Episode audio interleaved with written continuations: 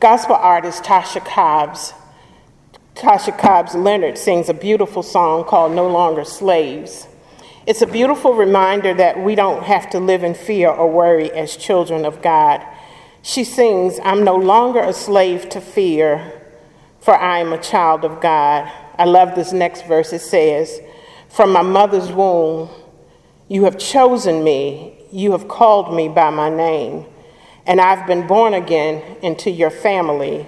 Your blood runs through my veins. She repeats that stanza, saying, From my mother's womb, you have chosen me. I'm, I'm going to keep repeating it until you get it in your spirit. You have chosen me. Your love has called my name. And I've been born again into your family. Your blood through, runs through my vein. I'm no longer a slave to fear. The song reminds me that when we get into a posture of worry instead of a posture of worship, we lose sight that we are children of God. As we approach this 20th anniversary of 9 11, I would like to pause and reflect on how God has kept us from 2001 to 2021 and beyond, from dangers that we've seen and some that we will never know about. I want to tag as a topic from reflection to resolution. While, while the last 20 years have been tumultuous in many ways, this Word of God reminds us that we don't have to live in fear. We don't have to be anxious or to live with worry about anything. As the war in Afghanistan comes to an end and a new horizon emerges before us, we reminisce and reflect on the last 20 years and confess that God has remained faithful, yes, amid some really tragic happenings but faithful no less. I stood at ground zero on this past weekend at the reflecting pool and thought about how many people had lost their lives and how this gigantic hole in the ground was a place where many people were never recovered. It was overwhelming, but it was a reminder that God is still holding his hand on us. And all of this was because of political agendas if we're completely honest. Many of us have come through the last 20 years, and, the life, and life has not been a whole lot different in the last 20 years, and many of our behaviors are no more diverse than they were when we went into war in Afghanistan. We're experiencing global travesties right now because of political agendas. I'm grateful that my testimony is while life for me has been no crystal staircase, I can still say I trust God. On 9 11, I stood in the doctor's office waiting to be checked in and watched two airplanes fly into the t- Twin Towers in New York. I was paralyzed with fear about what could possibly be going on for such a horrific act be, to be taking place. As I think about 9 11, I think about nine days prior to the Twin Towers coming down. I stood at, at the bedside of my only son and, and he took his last breath. And then two weeks after 9 11, I stood at the bedside of my mother and she took her last breath. But, and what I know for sure today is I'm still standing. So I know God's faithfulness is still protecting me. And it's protecting you all also. I know if it wasn't for the peace of God, I would have ended up in a mental institution. And since then, I've buried my husband, my father. I didn't bury my husband, I divorced him. oh, Lord, help. I've witnessed some real tragedies, and I'm still standing to acknowledge the goodness of a merciful God, knowing that if God had not kept me, I would be totally lost. I also knew that I had to make some resolutions based on the things that I wanted to improve in my life. Now, let me be real with you all. These resolutions don't always get honored. However, this evening, as I reflect on the chaos of the past 20 years, I must admit that despite it all, God has been good. No, as a matter of fact, He's been great.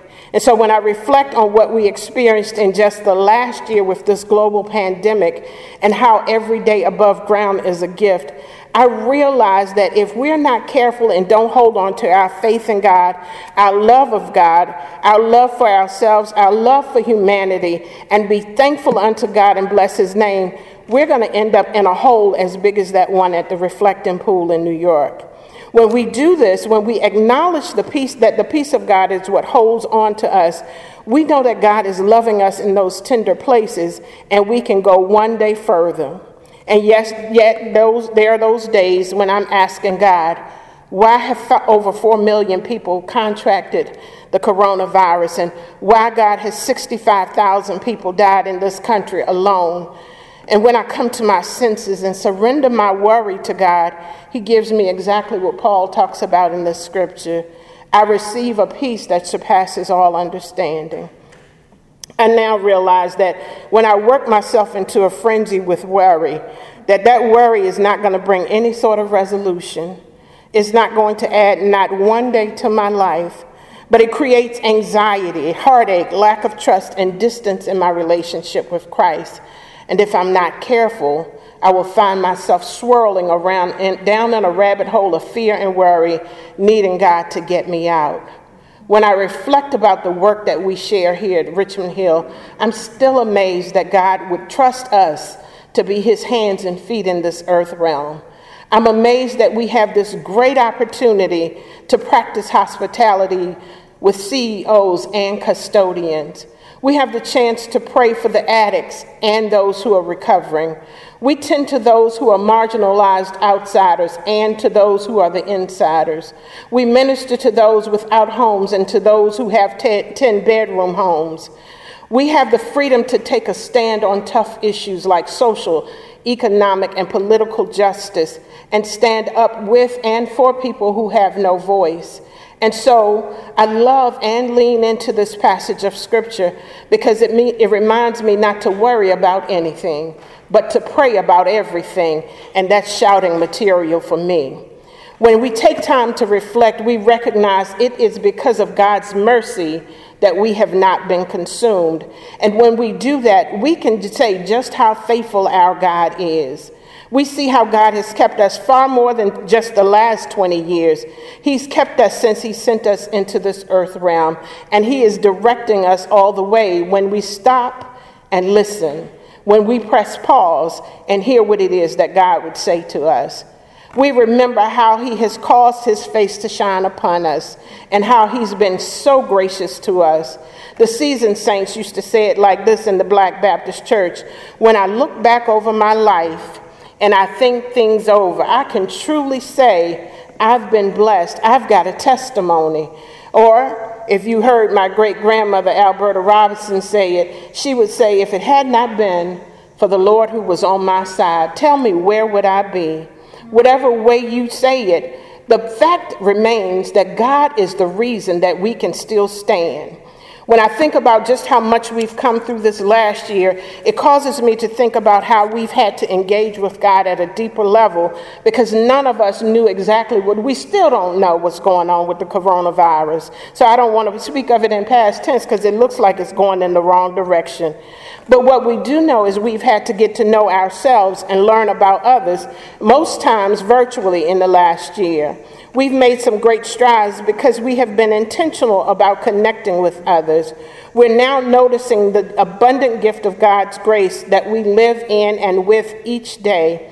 All of this has caused me to make some resolutions about my life after I consider these reflections. And I invite you to ponder, and if you so desire, join me in living in a place where resolve and not conflict can take you to a better space.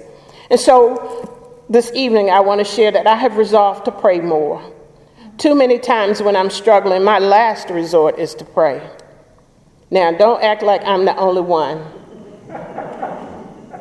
It should be my first resort, but I often try to fix things myself without bothering God, the creator of the universe. Let me just add that. Then, when I realize that things are not getting better and sometimes much worse, it dawns on me that I should have taken my problems to God first. In tonight's scripture, Paul tells us "Don't do not be anxious about anything, but in everything, do not be anxious about anything, but in everything, by prayer and supplication with thanksgiving, let your requests be made known to God. And the peace of God, which surpasses all understanding, will guard your hearts and minds in Christ Jesus. Who couldn't use a little more peace? These past 20 years have had its ups and downs, which I've handled in a variety of, a way, variety of ways. Some have been godly, and I must confess tonight confession is good for the soul and bad for the reputation. There have been some ungodly ways that I've handled some things too, because my husband was in that time period. However, every time that I purposefully turned the situation over to God, He took care of the situation in a way that far exceeded anything I would have ever thought of every single time. I want to get my priorities so in tune with God's will that my every endeavor is in line with what God wants for me. My second resolution I've resolved that I will read the Bible to strengthen my life and not just to prepare for a sermon or a lecture.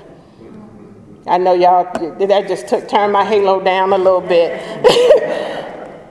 if I confess, a lot of my reading of the Bible is usually in preparation. But from the first page to the last, it speaks to our hearts.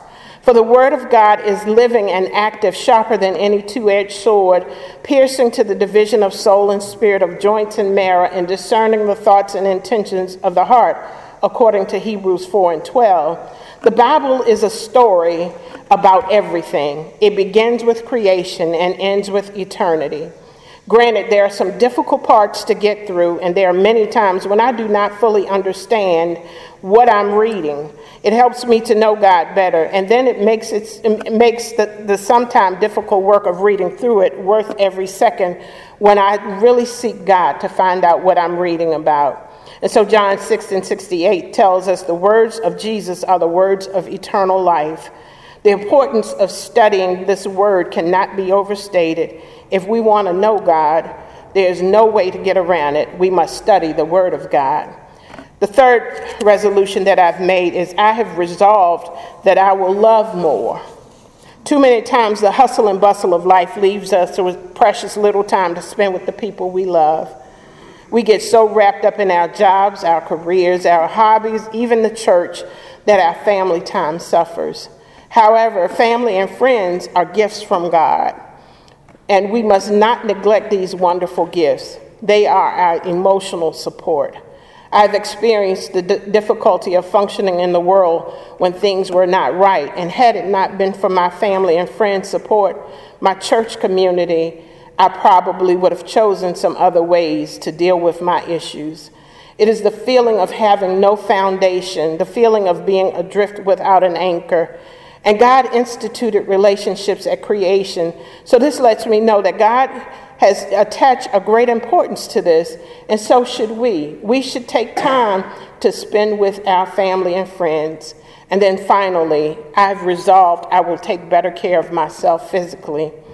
I promise you all, when I got back to the hotel on Friday night, and my watch said that I had walked over seven miles, I said, and my body feels every one of them. As I get older, I realize this body of mine is not as resilient as it once was. When I first met Mark, we had our first meeting before he said yes to um, coming to this fellowship of suffering. um, I said to him, There's a cheerleader trapped in this body. And cheerleader was not present this weekend. My body retains more of what I eat than it used to. And so, if I don't take care of myself and I'm unable to do what God wants me to do, I dishonor Him. Therefore, I must be diligent to take good care of myself physically. And so, these seven statements, the next seven statements, and I promise you I'm going to sit down, is a summation of what I've come to. I want to spend intentional quality time with my friends and family. I want to express gratitude for the positive things happening in my life. I want to reflect on the small things because the big things seem so magnanimous that you miss the small blessings that you have in, uh, that I have in my life. I want to experience community. I want to feel the joy of another person's success, even if it's the same success I was hoping for. Because if God is blessing my neighbor, that means that God's in the neighborhood. I want to tend to my relationships. I want to communicate mindfully, practice speaking with a way that is honest, helpful, and without offending or hurting others. And then I want to question the deeper meaning of my life. In that pursuit, I will find that I'm already blessed and I don't have to worry about a thing. If we take time and reflect on the goodness of God and consider all that He has done for us, through us, in us, and, and not just over the last 20 years as we approach this anniversary of 9 11, but if we talk, look at how things have transpired, transpired in our lives and recognize where God was in each one of those moments, we will experience a lot more inner peace. So, moving from reflection to resolution is no easy task. But when we realize we don't have to be anxious about anything, that we can turn everything over through prayer and supplication and surrender our requests with thanksgiving to God, we would no longer be slaves to our fear. This is how we live in a better place.